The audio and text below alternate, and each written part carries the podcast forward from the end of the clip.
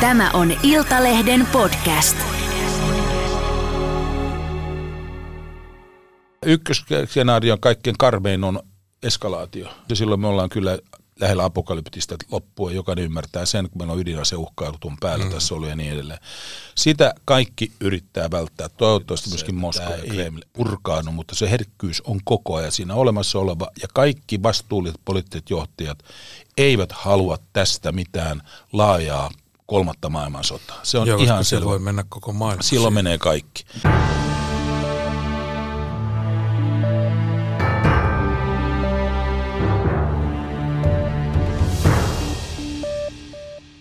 Suomi on astunut Stubbin aikaan ja tänään kartanlukijan vieraana on pitkän linjan kansanedustaja, ulkoasianvaliokunnan puheenjohtaja Kimmo Kiljunen. Tervetuloa. Kiitokset. Taidan tulla paikkaan, jossa sinä on tullut aikaisemmin myöskin tietä näyttämässä. Kyllä, kyllä.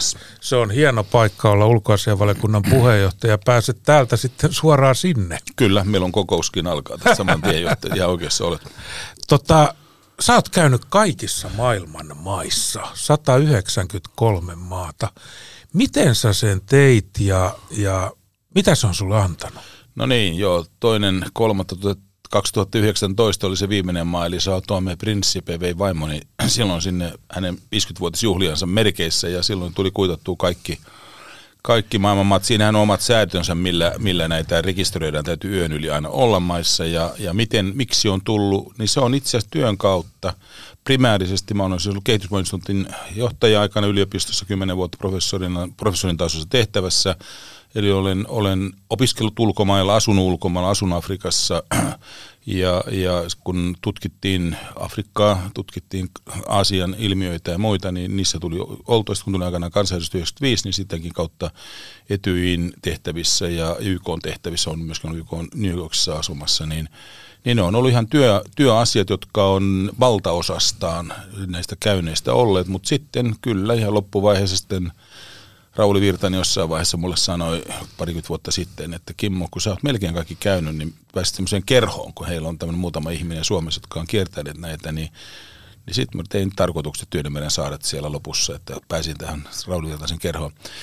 Minä olin myöskin kaiken lisäksi kirjoittanut kaikki maa, kaikista maailman maista. Minä no sekin tullut, vielä. Joo, mä oon tullut kirjan kirjoittanut maailman liput, eli me on tämä Haminan lippumaailma aikoinaan rakennettu, niin niin siinä on, mulla on iso ensyklopedinen teos, sitten on poistaa sivu kaikki maailman, maailman poliittinen historia. Eli jonkin verran tunnen maailmaa tullakseni ulkoasianvaliokunnan puheenjohtajaksi. Joo, sitä ei nyt kysytä, mutta sä osaisit varmaan ne kaikki maailman maat luetellakin. No joskus on ollut tämmöinen kilpa, ei ainoastaan luetella, olin New Yorkissa, oli tämä US Cup, eh, toi, toi tennisturnaus oli, oli New Yorkissa ja, ja silloin oli yksi kaveri sanonut, siellä oli varmaan 150, toista sataa maata, niin kaikki liput oli siellä, että hei Kimmo, kun sinä aina leveilet noilla käynneillä, se olet varmaan maailmaa kiertänyt paljon, ei nyt leveilyä, mutta olet paljon kiertänyt, niin otetaan kisa siitä, että kuka tota, niin, et tunnistaako nuo liput tuolta. Ja mä sanoin, että sä oot niin paljon mulle kaveri, että mä en vitti ruveta vetoa sulle lyömään edes viinipullosta vetoa, koska nyt ei ole kysymys siitä, tunnistanko minä nuo liput, mistä maasta ne on. Minä osaan sulle kertoa sen symboliikan, kun olen kertonut kirjan niistä maista ja lipuista.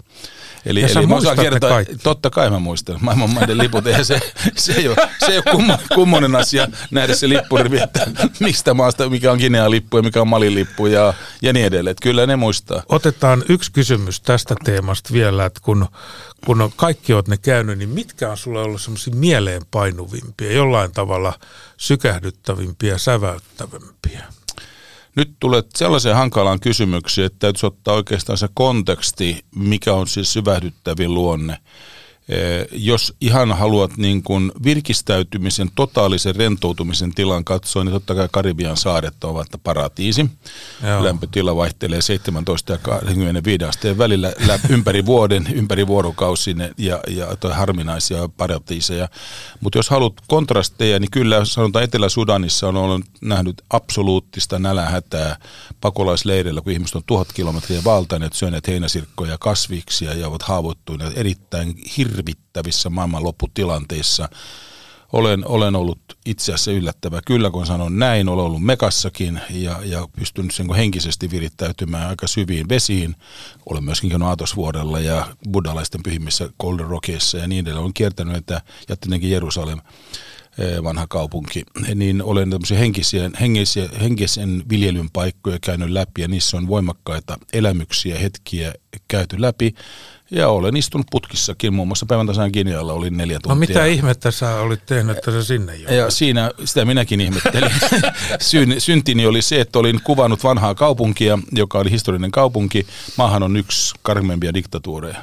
Siis Joo. Pohjois-Korean tasoinen diktatuuri. Ja siellä on valokuvaaminen kielletty. Siis valokuvaaminen on kaikkialla kielletty, ei saa missään kieltää ja poliisit tsekkaissa kuvaamassa on, on turistikuvia kaikki. Siinä on terroristi todennäköisesti suunnittelemassa terroristi-iskua ja, ja tota, nyt puhtsattiin kaikki. Mä olin ihan puolialastomana siellä. Ja mulla oli tietysti passi, mä olen EU-kansalainen, mä EU-diploma, haluan EU-suurlähettilästä saman tien saada kontaktin tähän tilanteeseen, että tämä ei nyt auta, että mua pidettä. Kysymys oli korruptiosta. No se halunnut maksaa. Eihän siinä ole mitään, mutta kun ne näki, että mä olin tosissaan siinä, että en mä ruvennut hänen kanssaan leikkimään, että mä olisin kuullut tietyllä lunnalla siitä selviä. Niin, selviä. Mä ajattelin, että antaa tämä nyt olla, että pitäkää se neljä tuntia ja aina rupesi tuskailemaan lentoon, kun lähti seuraavana päivänä pois, että miten mä siihen ehdin, kun se oli jatkomatka eteenpäin. No siihen tuli sitten korkeampi viskaali, joka toi sitä suoraan silmiin, että tämä nyt ei mene tällä, että nyt soitatte välittömästi suurlähettiläälle, että käydään tällä juttu läpi, että ei tämä tässä, tähän te, te, tähän näihin valokuviin pysäytätte näitä täysiä turistikuvia. Joo. No niin, menkää siitä, hyvä matka. No niin, se, se oli. Että tarinoita riittää, jos haluat, niin ohjelma-aika menee siinä.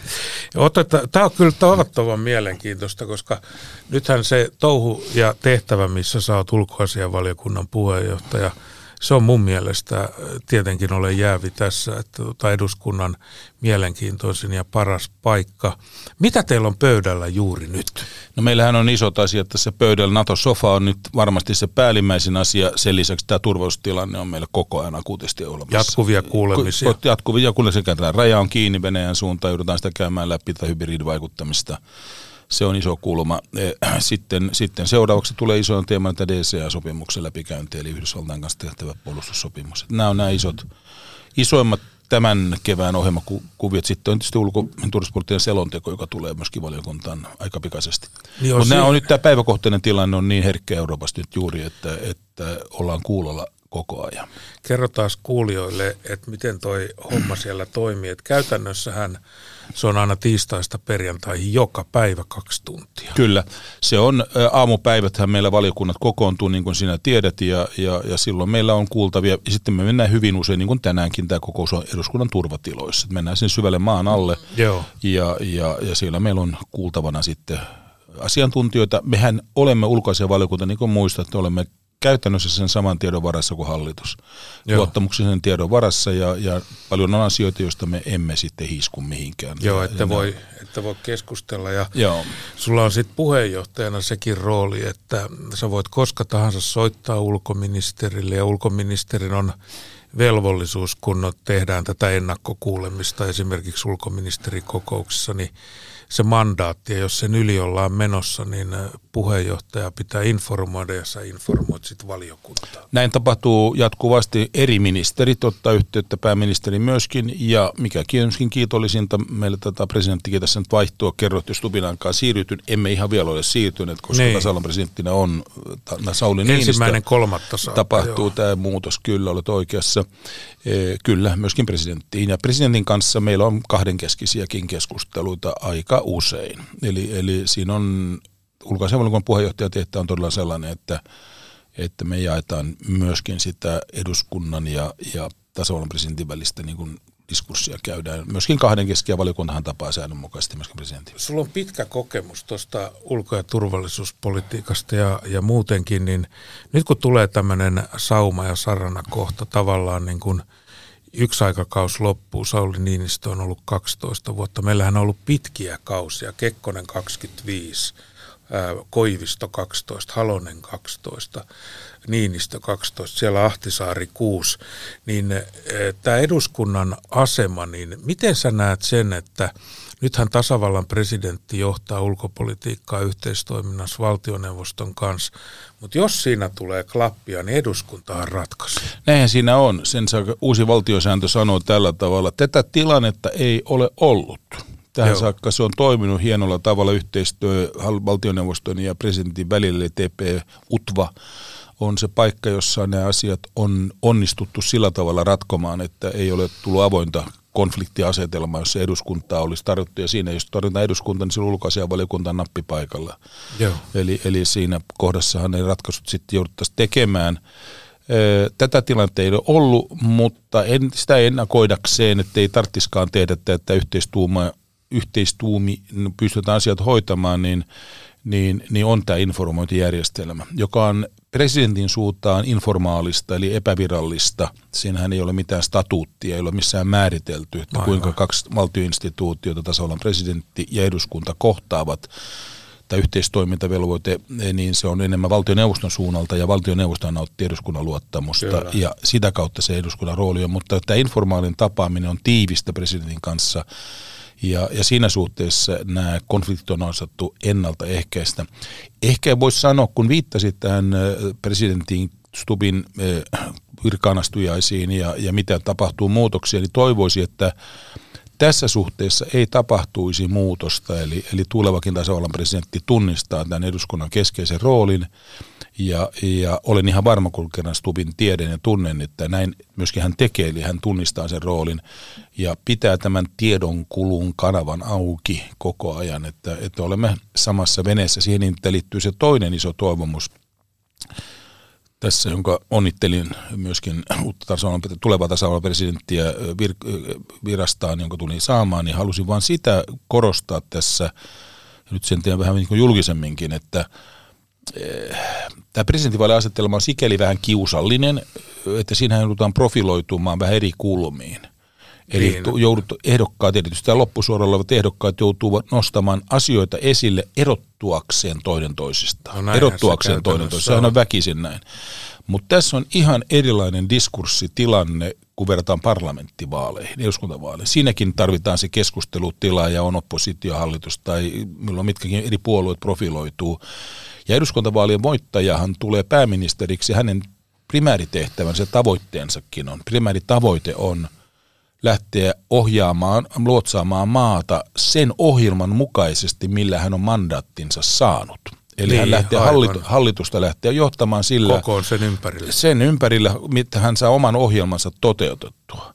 Nyt presidentinvaaliasetelma on kokonaan toinen. Siinä ei olekaan tilanne näin, että presidentti voitettua vaalit, niin hän lähteekin viemään omaa linjaansa joka ne erottui nyt tietysti tässä vaaliastelmassa aika kärjekkäästikin korrektilla tavalla presidenttiehdokkaat kyllä toisiansa kohteli, mutta kärjekkäästikin näkyy ne nyanssierot siellä.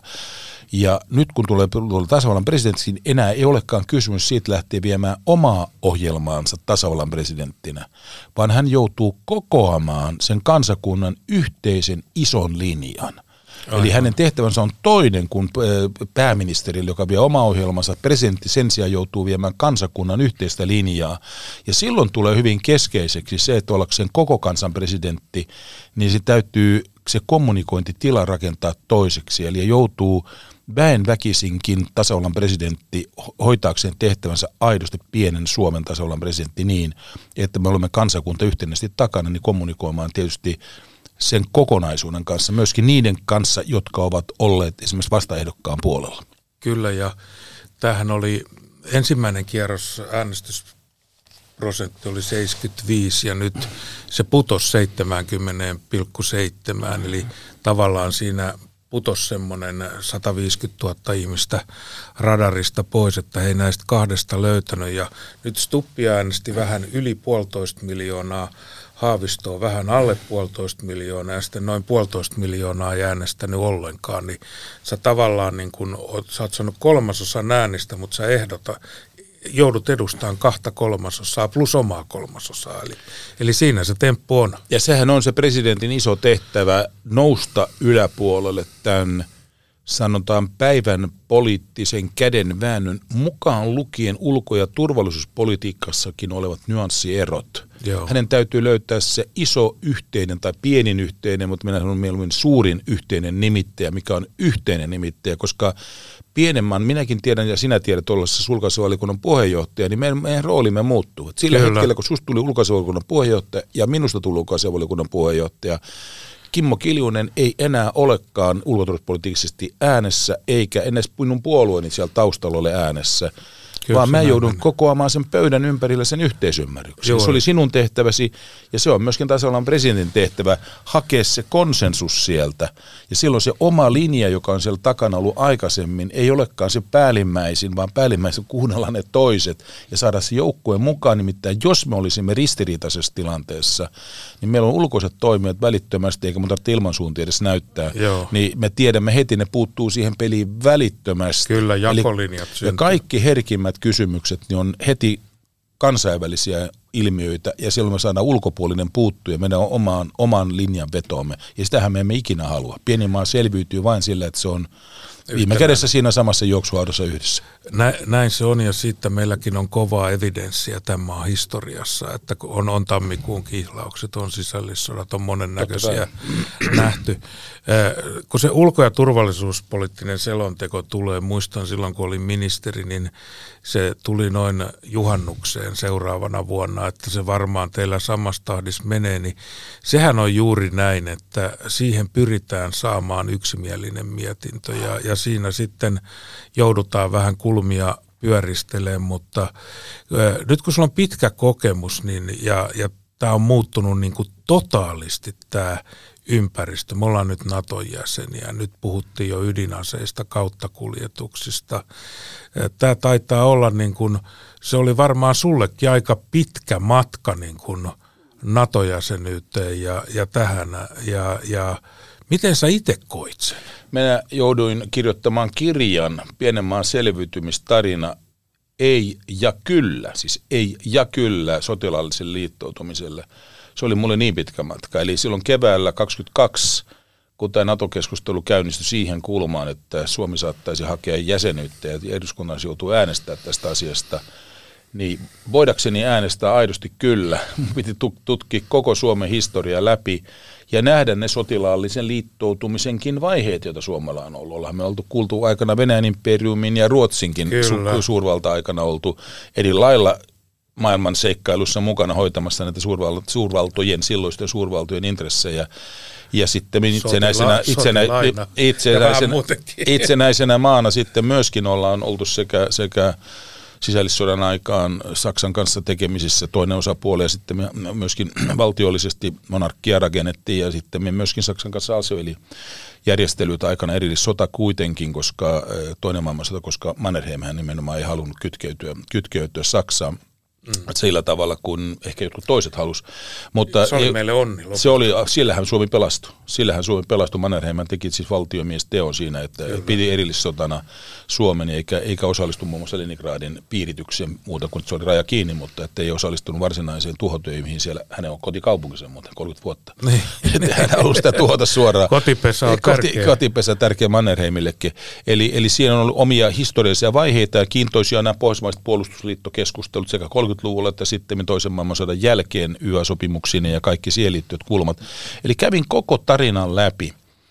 Ja, ja sanotaan sillä tavalla, että Mä olin Ukrainan Verhovnen Raadassa puhumassa tasan vuosi sitten, 24. päivä mm, helmikuuta 2023, vuosi siitä, kun tämä brutaali hyökkäyssota Joo. Venäjä aloitti, joka muutti siis Euroopan turvaarkkitehtuurin konseptit ja Suomenkin asemoitumisen. Kyllä. Niin puhuin heille ja sanoin, että tämä on traaginen hetki. Vuosi sitten tämä brutaali hyökkäys tapahtui ja kaikki nämä rajut muutokset ovat seurauksia olleet siitä – mutta mä olen Suomesta. Ja mä haluan sanoa teille suoraan, ei tämä 24.2. ole meille se päivä. Se on teille se päivä. Tämä on kansallisen eksistenssin päivä teille, koska siitä se tavallaan lähti liikenteeseen se, että nyt Ukraina on yhtenäisempi kuin koskaan historiassa mm. ja kansallinen identiteetti on vahvempi kuin koskaan. Mutta tämä ei ole meille se päivä. Meille se päivä on 30. marraskuuta 1939. Mm. Se oli se päivä, jolloin me kohtasimme saman aggression ja samanlainen kansallinen eksistenssi oli kyseessä meillekin ja me olimme yksin. Me otettiin se yksin vastaan. Ja sen takia te tiedätte, että tämä suomalaisten tuki teidän tälle kamppailulle, että itsenäisyystaistelu teidän vapaussodalle, jos tätä termiä voi nyt tässä käyttää, niin kuin käytän mielelläni, niin on jakamaton. Et meille se on aivan ehdoton, että te voitte luottaa siihen, että me olemme viimeiseen asti teitä puolustamassa. Tämä on, tämä on hyvä, tärkeä taustoitus. Ja ne, ne kävi sen läpi ja totesi, että tähän on iso kulma. Sanoi, että tämä on meillekin iso asia, koska meille tämä yksin jäämisen dilemma, se oli se sun kysymyksessä siitä, se, se. oli se, mikä pakotti miettiä tämän NATO-ratkaisuudesta.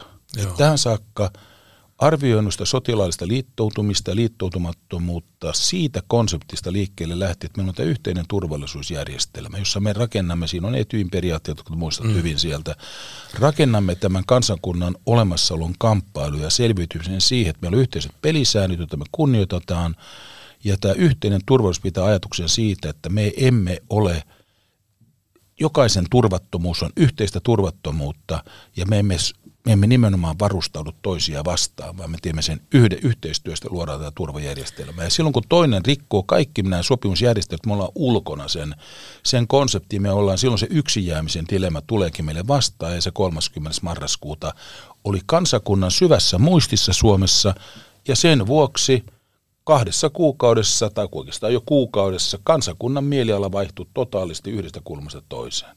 60 prosenttia, vajaa 6 prosenttia vastusti NATOa tammikuussa 2022, ja kun mennään maaliskuulle, huhtikuulle 6 prosenttia oli puolesta.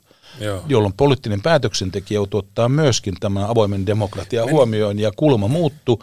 Ja nyt me olemme sitten uudessa tilanteessa. Nyt edelleen mä sanon vain jatkon siihen, koska sekin täytyy ymmärtää tässä tasavallan presidentin ja meidän ulkoasiavaliokunnan ja hallituksen kaikkien.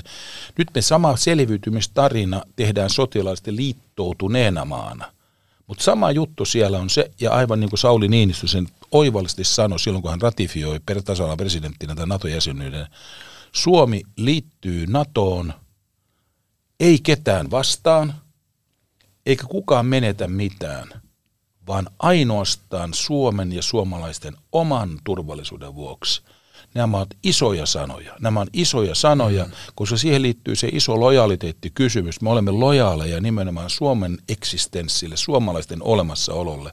Ja se on se viimekätinen tekijä, jota kautta me arvioidaan että liittokunnankin velvoitteita, sitä kokonaisuutta, missä me ollaan mukana. Ja sillä, siitä, siitä syntyy se kansallisen konsensuksen ydin. Me olemme kaikki puolustamassa Suomen itsenäisyyttä ja suomalaista suvereniteettia koko kansakunnan olemassaoloa. Tämä on, se iso, tämä on se iso kulma. Tämä on se iso kulma ja, ja saattaa, että tässä arjen tohelluksessa niin tämmöisiä ei tule mietittyä tarpeeksi tarkasti, mutta ne on tavallaan meidän DNAssa ja suvuissa ja tarinoissa ja, ja sitä kautta niin kuin arpina ja, ja tota, muistoina. Mutta sä näit sen niin, kuin niin läheltä ton homman, niin toi muutos on niin valtava, että voidaan puhua jopa – jos haluaa olla vähän krovimpi, niin kollektiivisesta takinkäännöstä tai menikö tota varsa reeneelle, että kumpi johti kumpaa, kansa johtajia vai johtajat kanssa? Sanoisin näin, että itse asiassa mä en ole kääntänyt takkiani, koska sä kuulit sen äsken, se mun takkini kulman. Joo, se oli kyllä. tämä sotilainen liittoutuminen tai liittoutumattomuus, kun mä kirjoitin kirjan Suomen historiasta. Se menee Bernadotteen saakka, Ruotsin vai kuninka- kuninkaisiin saakka. Eli katsoin koko sen tarinan läpi, niin siellä on se yksi yhteinen nimitti, jonka Mauno Koivisto nimitti Suomen selviytyminen, selviytymistarina. Se on se sama juttu. Ja sen, Eli siinä mielessä se, siinä se ratkaisee. Se ratkaisi. Mulla ei ollut mitään se sotilainen liittoutuminen mennä NATOon mukaan, niin sen pakotti toi tilanne, kun ympäri, tulo, turvallisuusympäristö muuttui ja meidän itämme naapurimme muuttui totaalisesti. Täysin toisenlaisiksi toimijaksi, jonka kanssa me ei kyetty olemaankaan enää yhteisymmärryksessä siitä, miten me turvallisuutta rakennetaan yhdessä, vaan he rupesivat sanelemaan sen turvallisuusympäristön. He rupesivat voima, ottivat voimapolitiikan käyttöön suoraan avoimen aggression ratkaistakseen poliittisen konfliktin. Niin, niin silloin se, se muuttui meidän ympäristömme niin totaalisesti, että nyt tuli se Suomen selviytymistä joudutaankin miettiä toisesta kulmasta. Eli se takinkääntö näyttäytyy kyllä historiallisesta strategisena, suurpoliittisena muutoksena, sotilaallisena liittoutumisena, kyllä. Siinä mielessä takki, takki kääntyi, kun aikaisemmin oltiin sotilaisesti liittoutumattomia, mm. mutta ei me siitä selvyystarina. syystä. Ja syynä on aidosti se, ja nyt haluan sanoa vielä senkin lausen, että ei tule vain harhakäsityksiä. Eihän NATO, sotilasliitto NATO tai mikään muukaan turvajärjestely ole, tarjoaa absoluuttista turvallisuutta. Ei ole mm. mitään absoluuttista turvallisuutta. Me joudutaan aina se katsomaan kontekstista. Ja on tässä se riski, edelleenkin sama riski kuin oli sotilaisena liittoutumattomana maana, että me olemme se vaikeus, nyt kun olemme isomman sotilasliiton osa, kollektiivisen turvajärjestelmän osa, sitähän me olemme nyt aidosti ja olemme velvoitteineen hmm. ja etuineen siinä mukana, ehdottomasti. Niin kuin Kaikki muutkin. Se, niin kuin muutkin. Niin onhan siinä se riski, että kun sitä vetää suurvalta, ja se on suurvalta ristiriidat on se Suomen pienen Suomen historiallinen ongelma ollut. Että suurvallat on ajatuneet sotiin, vastakkainasettelu ja meidät on viety muiden sotiin mukaan. Hmm. Tämä talvisota oli eka oma sota. Kaikki muut sodat siihen asti ollut muiden sotia, tämä sisällissotakin oli, muut puuttu siihen monet, monelta suunnalta. Niin tota, tämä, tämä muiden sotien dilemma on edelleenkin olemassa, että meillä saattaa olla suurvalta konflikti syntymässä, jossa Suomella olisi pikemminkin intressi, että voi vitjat, älkää vaan, älkää ja vaan, älkää ulkopuolella. Ulkopuolella siinä mielellään. Ja meidän dilemma on se, kun me olemme tämmöisessä kollektiivisessa turvajärjestelmässä mukana, me olemme etumaastossa. Niin Meidän on. geopoliittinen asemamme on poikkeuksellisen herkkä ja ongelmallinen.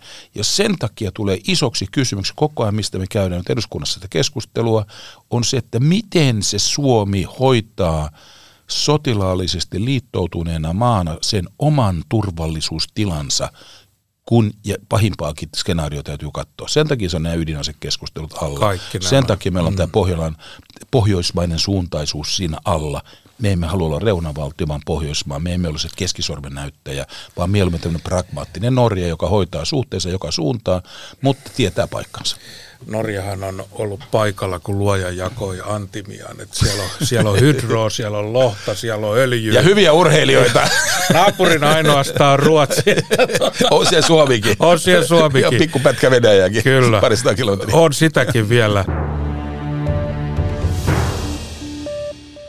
Otetaan vielä nämä pari asiaa, jotka sivusitkin jo. Eli, eli Yhdysvallat, joka on tavallaan se Naton, Naton hauis, niin kyllähän tämä presidenttiehdokas Trump, josta meillä on jo niin kuin neljän vuoden kokemus, niin hän taas loihi lausumaan Natosta aika levottomia. Ja sitten tämä toinen iso asia, mikä viittasit Venäjä, onko se sitten nimellä Neuvostoliitto Venäjä tai muu, niin – sehän on se iso asia niin kuin meillekin, 1340 kilometriä rajaa.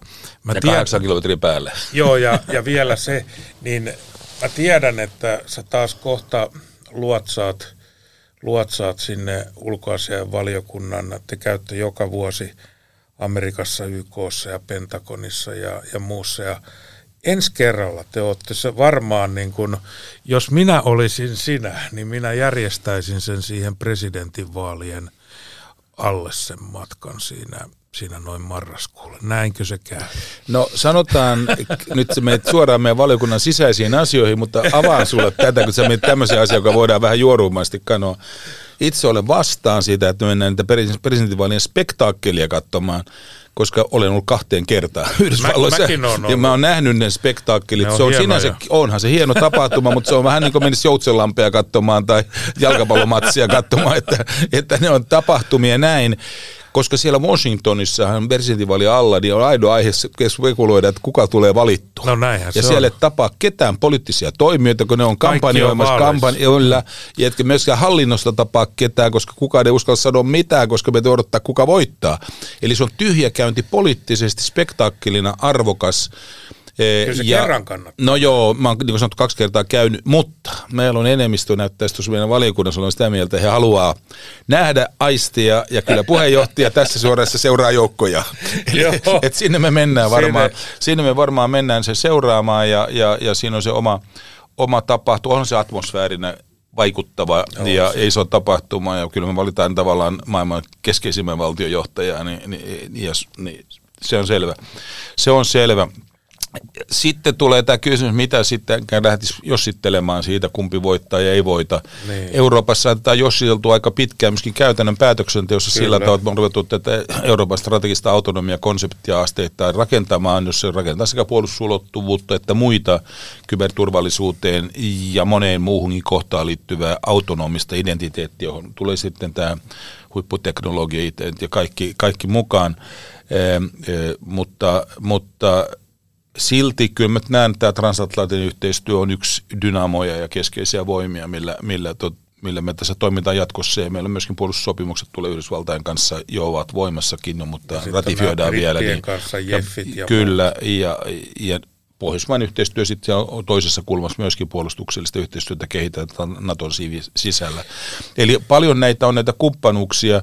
Tuo idän suunta, kysyit sitä ja pohtimaan, mitä sen kanssa tehdään. Niin se on ennemmin tai myöhemmin, niin sieltä voi puhelu tulla, joka pitää vastata. Tai sinne pitää jopa soittaa. No se on niin lyhyellä jännevälillä, otat tämän puhelun kautta, mä otan siihen pidemmän jännevälin ja katsoin sitä toisesta kulmasta. Mä katsoin tätä Ukrainan sotaa, tätä avointa brutaalia sodankäyntiä. Siinähän on periaatteessa kolmen tyyppisiä vaihtoehtoja, millä, se, millä me edetään siinä.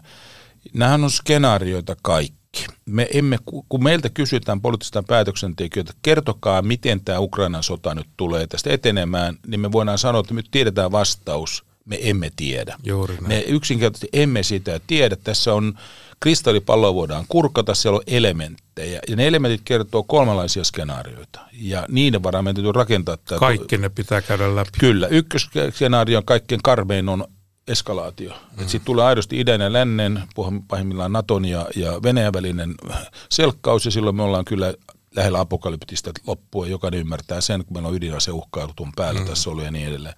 Sitä kaikki yrittää välttää. Toivottavasti myöskin Moskova ja Kreml ylittää sitä välttää, eikä pelaa tällä kortilla. Ja ilmeisesti on lopettanut vähän sitä peliä, koska Kiina, Beijing antoi viestit, että nyt tämä loppuu, tämä leikkiminen, ydinasilla kalistelu silloin vuosi sitten. Joo. Eli tämä kulma on mm. sillä tavalla ehkä hallinnassa, että tämä ei purkaannu, mutta se herkkyys on koko ajan siinä olemassa oleva, ja kaikki vastuulliset poliittiset johtajat eivät halua tästä mitään laajaa kolmatta maailmansotaa. Se on Joo, ihan se selvä. voi mennä koko maailma. Silloin menee kaikki. Kakkoskenaario on se, mitä se näyttää tapahtuvan. Tämä venyy, venyy ja paukkuu tästä tehdään joku nahkaratko, nahkapäätös, jos mahdollisesti että se on joku jäätynyt konflikti tai avoin konflikti, mutta tämmöisessä tietyssä kontekstissa sota käydään ja vaikka sieltä tulisi se aselepo ja vaikka tehtäisiin tuo Karjala-ratkaisu siellä, että niin kuin Suomi menetti Karjalansa ja täällä sitten menetetään alueita, niin siihen jää pysyvä jännite. Se, se ei purkaannut tämä dilemma näillä, niilläkään ratkaisuilla, että saadaan se aseiden kalistelu loppumaan, vaan siihen jää pysyvä railo. Yeah. Se on selvä, minun kantani tässä selkeä, että Ukraina on tämän sodan voittanut jo. Ukraina on voittanut sen samalla tavalla kuin Suomi voitti torjuntavoittona talvisodan. No tästä... Me voitettiin se sen, sen takia, että meillä säilyy suvereniteetti ja Ukraina on suvereni valtio tästä eteenpäin. Alueita ne saattaa pahimmillaan menettää, mutta, mutta se kansallinen identiteetti on nyt uusi kuin koko historiassa koskaan aikaisemmin. Ja tässä suhteessa siinä on jo iso muutos tapahtunut ja Venäjä on sen sodan tässä mielessä hävinnyt. Se saattaa ylläpitää sitä kuvitelmaa siitä, että joku alue saadaan Herson sieltä tai pahimmillaan Odessaa täältä tai jotain muuta. Niin tai näkyy Donetskit, Donetskit, siellä ei ole niin. mitään merkitystä no kokonaisuuden kannalta, mutta heille se näyttää olevan iso merkitys. Joo. Mutta kaikillehan se on järkyttävät alueet, suverenin valtion alueet jouduttaisiin luovuttamaan on, voima, joo, voimalla, se. niin sehän on aivan kaikkien perussääntöjen vastasta. No tämähän on mitä var... niin sulla tulee se, se kolmas. kolmas ja se kolmas skenaario on hyvin erikoinen, ja sen sanon vähän rajusti, älä nyt hämmästele. Mutta sanon sen, mä sanon sen rajusti ensin ja sitten mä yritän sel- selittää. Ukraina tulee voittaa sen sodan toisellakin tavalla, että silloin saa voittaa koko Eurooppa. Ja se tapahtuu yhdessä Venäjän kanssa. Yhdessä Venäjän kanssa. Ja sehän onkin tietysti uusi Venäjä. Se onkin uusi Venäjä ja silloin me ollaan siinä tilanteessa, että sitten ruvetaan miettimään, silloin, silloin se on toisenlainen hallinto. Se ei ole enää Putinin hallinto, vaan, vaan silloin sitten tulee sotasyyllisyys. Oikeudenkäynnit käydään läpi, kansainväliset tribunaalit tulee päälle, sitten sotakorvauksesta lähdetään puhumaan ja se ei ole Euroopan eikä Amerikan tehtävä sitä Ukrainan jälleenrakennusta maksa. Kyllä, mekin joudutaan olemaan siinä mukana, vaan se on Venäjän tehtävä. tehtävä niin. Se on Venäjän tehtävä. He ovat tämän sodan aloittaneet, he ovat syyllisiä ja se on heidän, he ovat seinää vasten tässä asiassa. Mutta se edellyttää silloin muutoksen Venäjällä. Ja nyt tulee se iso kysymys, kaikki sanoo, että eihän Venäjä ole koskaan muuttunut. No Ei. historia on historia. Hävittyjen sotien jälkeen se on muuttunut. Aleksanteri toinen Krimin sodan jälkeen 1800-luvun puolivälissä, Japanin sodan jälkeen 1905 tuli perustuslainen monarkia, aikaisemmin Nikola toisen kausella absoluuttinen monarkia, eka maailmansota hävitty, Venäjän imperiumi hävisi, ja Afganistanin sota hävittiin, perestroikka klaastos, neuvostoliitto hävisi. Eli tämä neuvostoliiton hajoamisen on viimeinen konflikti on nyt tämä Ukrainan sota tässä näin se luen niin itse. Niin Tämä on kuolon kouristus ja se järjestelmä, jossain kohdassahan sen on pakko muuttua. Sen takia, kun minä tuolla toimin tällä hetkellä erittäin aktiivisesti sen ulkoasianvalikunnan lisäksi tuossa Euroopan neuvostossa, että meillä on vahvat yhteydet valko oppositioon tällä hetkellä, mutta meillä on vahvat yhteydet myöskin rakennettu Venäjän oppositioon. Ja ollaan rakennettu sitä asteittain tuolla Strasbourgin tasolla sillä ajatuksella, että jossain kohdassa – tämä tulee sitä muutosta näissäkin kahdessa maassa, ja niistä tulee Euroopan neuvoston jäseniä, ja, ja, ja, ja aikanaan sitten katsotaan, miten tämä Eurooppalla turvallisuutta rakentaa uusiksi, mutta se, siihen kristallipalloon en uskalla katsoa, milloin se tapahtuu. Onko se vuosi, toi, kaksi, viisi vuotta vai kymmenen, vai onko se puoli vuosisata? Toi, vaikka ei olekaan kysymys nyt rippikopista, mutta tämä Euroopan neuvosto, kun otit sen esille, mm. niin – se oli mun yksi viimeisiä tehtäviä. Me yritettiin vielä saada Venäjää oikeille raiteille ja Suomen puheenjohtajuuskaudella me ajettiin ikään kuin Venäjää sinne takaisin. Ja, ja tota, sehän petti meidän luottamuksen sitten tekemällä niin kuin teki. Mutta tämä Euroopan neuvoston ideahan on ollut se, että tavallaan jokainen Euroopan kansalainen saisi ne oikeudet, ihmisoikeudet, oikeusvaltion suoja ja muuta. Sitähän siellä niin kuin ajetaan. Jos olen jossakin asiassa sinua kiittänyt ulkoministerikaudeltas, niin se on tuo asia. Siinä sä teit todella ison työn, myöskin Sauli Niinistö, presidentti oli silloin siellä, kävi Strasbourgissa. Teit todella ison työn ja se on kunniakas myöskin Euroopan neuvoston kannalta. Sut on merkin rekisteröity siellä monissa yhteyksissä positiivisen tiennäyttäjänä. Kyllä, sehän oli tarkoitus rakentaa silta Venäjän suuntaan. Näin Rakettiin kompromissia ja muistan sen viimeisen päivän 12.3. 2022, jolloin Piotr Tolstoi, Duuman varapuhemies, paukutti ja paukautti ovet takanaan, kun Euroopan neuvostosta lähti pois, kun heidät erotettiin järjestöstä tai he itse erosivat, se oli ihan sama kuinka me se mietitään, he lähtivät pois sieltä ja Piotr Tolstoi sitten vielä sanoi, kaiken kulkkuaksi tietysti tunnen hänet hyvin, koska hän meti Venäjän valtuuskuntaan, minä pidin Suomen valtuuskuntaa, mm. ja tänne me emme koskaan palaa niin mä sanon, kun mä puhuin vielä venäjää, kun paruskotsi harrassua, niin mä heitin hänelle sitten sillä tavalla, että Piotr, hei, ennen kuin lähdet pois siitä, se oli nimenomaan venäjäksen hän, että hän kuuli sen. Ei. Ja se oli puhe, siis suora puhe, että koko sali sen kuuli. Niin sanoin, että joo, Piotr, sä oot täysin väärässä. Sehän tulette, tehän tulette tänne takaisin. Miksi? Koska venäläiset, Venäjän kansa, Venäjän ihmiset, human, human, he rakastavat ihmisoikeuksia. Tästä, Venäläiset joo. rakastavat ihmisoikeuksia, niin kuin jokainen ihminen rakastaa ihmisoikeutta. Jokainen kansa rakastaa kansan valtaa, demokratiaa. Hmm. Ja jokainen kansalainen odottaa yhteiskunnaltaan oikeudenmukaisuutta, korruptiota kuriin, eli rule of law, oikeusvaltiota. Joo. Nämä on teidän kansalaisten pitämiä arvoja, viime kädessä ihmisoikeudet, demokratia ja oikeusvaltio. Eli te palaatte tänne takaisin, ehkä et sinä, mutta te palaatte. Teidän porukka. Eli tältä on tämmöinen optimistinen kulma. Joo, otetaan tämä, kun mainitsit sen etyjin, eli tämän eurooppalaisen turvallisuusyhteistyön, niin tämä kummallista desavuuta tavallaan, että Suomi oli edellisen kerran puheenjohtaja silloin, kun Alex Tup oli ulkoministeri, piti tämän kuuluisan 080808 puheen Georgiasta. Suomi aloittaa taas e, Etyjiin puheenjohtajana ja nyt siellä ulkoministeri Valtonen on käynyt Viinissä, oliko nyt toissa viikonloppuna, niin tämähän on sitä leipäkauraa, mitä tekin varmasti niin kuin UAVssa seurataan ja sulla on vanhaa harrastuneisuutta siitä, niin onko se etyji, onko tuolla niin kuin muuta semmoista järjestelmää, joka tota, Ukrainaa voisi katsoa ja semmoinen pitkäaikainen konflikti, mitä on sen kautta hoidettu, on ollut Azerbaidsan ja Armenian välillä. Olet ihan oikeassa. Etyjillä on ollut nimenomaan tämä turvallisuuspoliittinen rooli Euroopassa se ykkösjuttu. Se on vastaan englanniksi sanotaan hard securitysta koko ajan, eli tästä niin. kovasta turvallisuudesta ja nimenomaan dialogia Olennaista oli asevalvontatoimet, erilaiset luottamusta lisäävät toimet. Seurattiin, tämä Open Sky-järjestelmä seurataan, valvotaan puolia toisin, että pelisäännöstä vedetään kiinni. Etyillä oli valtavan iso rooli näissä. Sen lisäksi näitä maatoimistoissa tehdään ihmisoikeustyötä ja turvallisuustyötä ympäri, ympäri konfliktiherkkien alueiden.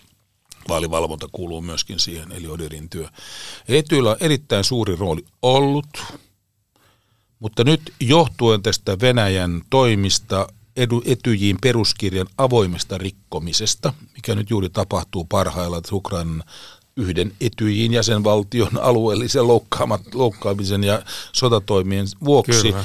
niin Etyj on itse asiassa ajatunut sellaisen kulmaan, että meillä oli suuria toiveita Suomella, kun se juhlavuosi alkaa nyt. Kyllä. Eli Etyjin 50-vuotis juhlavuosi olisi alkamassa, että me voitaisiin käyttää tätä hyväksi tämän Helsinki Spiritin – dialogiprosessien käynnistämistä uudesta kulmasta Etyin puolessa, ja siinä vähän oli tasavallan presidentti Niinistölle ideoita jo ava, tota avata myöskin jopa sinne globaalipuolelle, että ottaa ympäristö, kestävän kehityksen ongelmat sinne agendalle laajassa mielessä, niin näitä haaveita tässä oli, niin nyt se on ongelmallisessa pattitilanteessa etyin toiminta. Jopa budjetti on voitu hyväksyä, vaikeuksia löytää puheenjohtajavaltio tälle vuodelle ja niin edelleen. Ja yksi järjestö on ottanut tilaa. Ja sen yllätys sullekin sen, että ehkä kuulla uudemman kerran, se on Euroopan neuvosto. Euroopan neuvoston rooli ihmisoikeusjärjestelmä on tällä soft security, pehmeän turvallisuuden puolella, jossa on ihmisoikeudet ja oikeusvaltio, demokratia, keskeiset teemat, seurantajärjestelmä, normatiivinen järjestö. Se on ottanut turvallisuuspoliittista roolia. Nyt meillä oli Reykjavikissa huippukokous, siellä oli Sauli Niinistökin, tässä on presidentti paikalla. Hyväksyttiin muun muassa tämä vahinkorekisteri, koskien Ukrainan sodan, Venäjän tuhoja Ukrainassa, ja ne rekisteröidään kaikki ne tuhot, sekä henkilövauriot, omaisuusvauriot ja monet muut tekijät. Ja tavoitteena on sitten, aikanaan kompensaatiojärjestelmä rakennetaan tähän päälle. Ja se on perustettu tämä vahinkorekisteri jo nyt. Siinä on myöskin suomalainen hallituksen jäsenet tullut sinne ja meillä on vahva rooli siellä. Ja tämä on aidosti sellainen rekisteri, joka olisi pitänyt etyjiin perustaa. Se on liittyy siihen, mutta se ei kyennyt johtuen siitä, että Venäjä on siellä valko jäsenenä, niin ne sabotoi sen toiminnan. Niin me Euroopan neuvosto on ottanut uuden roolin tässä. Eli tässä suhteessa pikkusen on muuttunut tämä balanssi. Ja nyt tämä Helsinki Spirit on alkanut olemaan Strasbourg-spiritti. Että me joudutaan Strasbourgin kautta nyt hoitaa sitä samaa dialogien ylläpitoa, mikä aikaisemmin on hoidettu tietysti täällä kautta. Ja tämä on nyt valitettava muutos, ja oletan sen kyllä jossain vaiheessa palaavan siihen normaaliimpaan, että ei ottaa oman paikkansa. Joo, tämähän on yksi olennainen asia, että pystytään dokumentoimaan ne paitsi sotarikokset, niin, niin kaikki muukin asia, jotta pystytään tekemään korjaavat toimenpiteet. Ja se on Suomelle yksi haaste myöskin silloin, kun se jälleenrakennus alkaa, niin meillä pitää olla sinne annettavaa, myös suomeksi sanottuna myytävää, koska sinne tulee valtavat urakat. Kyllä. Henkisen on se asian. Kyllä. Mutta mä oon sun kanssa puhunut ennenkin tuosta lähi konfliktista ja otetaan sitä tähän loppukiihdytykseksi, niin sä oot jotenkin todennut siihen, että jos sä meinaat kostaa, niin kaiva kaksi hauttaa. Kerro tää juttu. Joo, nyt me ollaan lähdetty liikenteeseen siitä, että tämä terroristi-isku, joka tehtiin 70. viime vuonna Kaasaan, anteeksi, Etelä-Israeliin Kaasasta, niin, niin tämä konflikti olisi ikään kuin lähtenyt liikkeelle siitä. Näinhän ei ole. Näinhän ei ole. Tässä on vuosikymmentä, itse asiassa vuosisadan historia, jossa, jossa voidaan mennä ihan hyvin vaikka 1800-luvun lopulle tai 1922, jolloin brittien mandaattialueeksi tuo annettiin tuo Palestiinan alue, tai sitten 1947 YK on tekemä Palestinan alueen jakosuunnitelmat ja sitten minne konflikti, jota siellä on ollut. Tässä on ollut jatkuvasti pitkäaikainen konflikti, jossa kaksi kansakuntaa, mä sanon sen näin vähän pelkistetysti, kaksi kansakuntaa, palestiinalaiset ja israelilaiset, useat uskonnot ennen kaikkea, muhammetilaiset ja juutalaiset ja kristityt myöskin, eivät kykene elämään samalla alueella yhdessä. Ja kun tämä tilanne on vastassa, että ei haluta kyetä elämään yhdessä samalla alueella, niin on haettu tämä kahden valtion malli, joka YK 47 rakenti alun pitäen, joka on sitten sekin osoittautunut mahoksi osittain siitä syystä, että Israel on laajentunut niiden rajojen ulkopuolella hyvinkin rajusti, jotka oli silloin 47 sovittu YK toimesta – jotka, jotka silloin palestinalaiset hylkäsivät. Silloin, joo, ei ainoastaan palestinalaiset hylänneet, vaan arabimaat hylkäsivät kaikki sen siinä vaiheessa, koska he haluavat pikemminkin puhua yhtenäistä Palestiinasta, jossa ei olisi erikseen olemassa juutalaisvaltiota, vaan niin, olisi kokonaan, joo, val, joo, se juutalaisvaltio, se akilleen paltapäät luodaan suljettu valtio, eksklusiivinen valtio, jossa, jossa on, on hallitsemana se juutalaisuus ja silloin islam, muslim, muslimit ovat ikään kuin lainausmerkiksi toisen luokan kansalaisia, ei samalla oikeuksilla. Lähtökohta ollutkin, että 20 prosentin ylitse ei palestinaisväestöä tai arabiväestöä olisi juutalaisvaltiossa. Se on ollut koko se linja koko ajan. Jolloin tämä on ollut se dilemma, että pystyt elämään samassa valtiossa ja sitten siitä on syntynyt tätä väkivallan kierrettä. Ja tämä on onneton väkivallan kierre, joka on pyörinyt ja pyörinyt ja pyörinyt. Yksi isku seuraa toistansa ja jos Israel kuvittelee nyt ottavansa Gaasan haltuunsa niin, että tuhoaa Hamasin lopullisesti, niin se on hyvin vaikea olla tilanteessa, jossa Hamas ei ole ainoastaan terroristijärjestö, se on terroristijärjestö, kyllä, mutta se on samanaikaisesti ollut Gaasan hallinto, koska ne on legitimisti vaaleissa saaneet valta-aseman siellä, ja luultavasti tänä päivänä jotkut arvioivat, että enemmistö gaasalaista kannattaa Hamasia.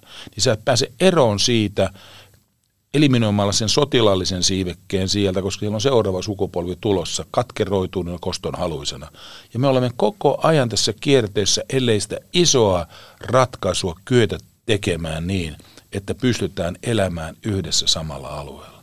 Ja tämä on se iso dilemma meidän neuvotella, kuinka puolin ja toisin katsotaan peiliin ja ollaan valmiita tinkimään jostakin kohdasta, jotta saadaan se iso asia eletään yhdessä täällä.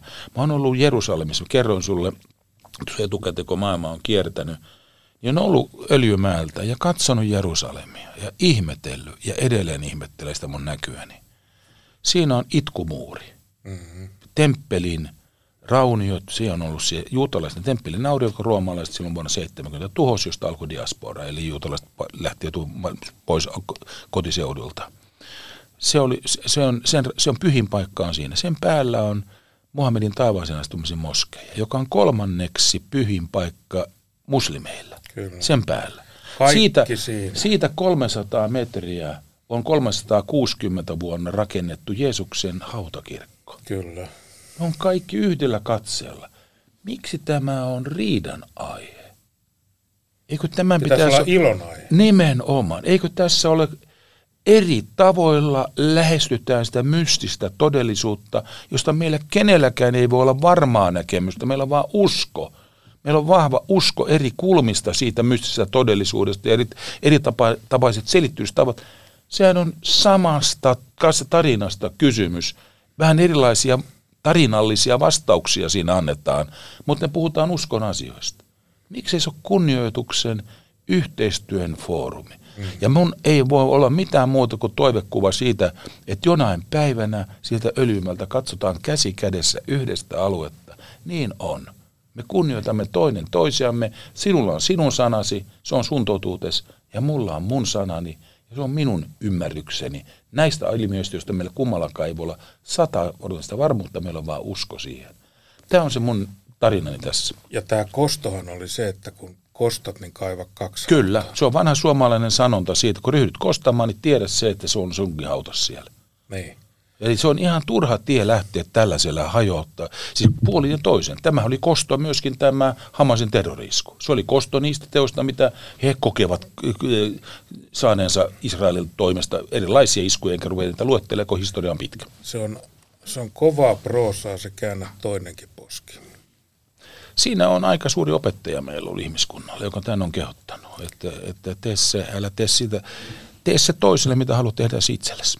Eikö se ole sama asia? Se on sama asia. Mm. Nyt otetaan ihan kirsikaksi kakun päälle se, mikä meitä Kimmo Kiljusen kanssa yhdistää, sitä kaikki eivät tiedä, mutta tämä on side, joka ohittaa kaikki poliittiset erimielisyydet. Se on Millwall Football, Football Club – eteläisessä Lontoossa. olemme Satama käyneet- jätkien. tota- Satama jätkien joukkue. Minun tarinani tunnetaan.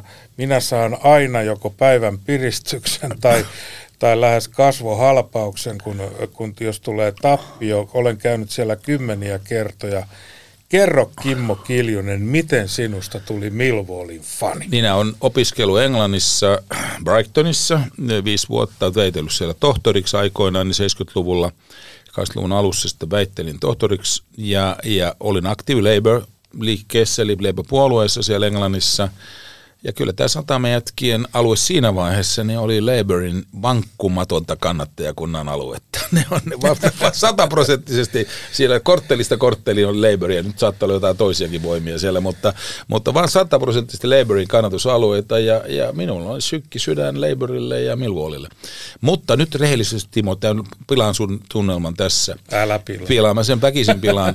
Ja tota, niin siinä minun yliopiston, Sussex-yliopiston tien toisella puolella on rakennettu Brighton and Hove Albion niin, niin, tota, niin stadion, joka oli aikaisemmin siellä Hovin puolella, mutta nyt on rakennettu, kun mä oon sitten jo eh, 90-luvulla, kun rakennettiin se uusi iso valtava stadion siihen tien toiselle puolelle, niin mun on ollut pakko ruveta seuraamaan myöskin Brightonia ja ilokseni se Brighton on nyt tä- tällä hetkellä valioliigassa ja, ja kärkikastis taitaa olla kymmenentenä tällä hetkellä, kun Millwall, vali, Millwall valitettavasti on siellä Championship-liigassa eli kakkosdivisioonassa. Aikaisemmin puhuttiin kakkosdivisioonasta, niin oltiin, on, on siellä tota, pikkusen puolivälin alla, mutta on kuitenkin, ei ole putoamisvaarassa. Joo, ja, ja tämähän on niin tärkeää, että ää, Millwall on aito asia, niin kuin Coca-Cola, ja sitten on laittikola. Kimmo Kiljunen, lämmin kiitos, että tulit. Joo, kiitokset itsellesi kutsusta ja jatketaan yhteistyötä.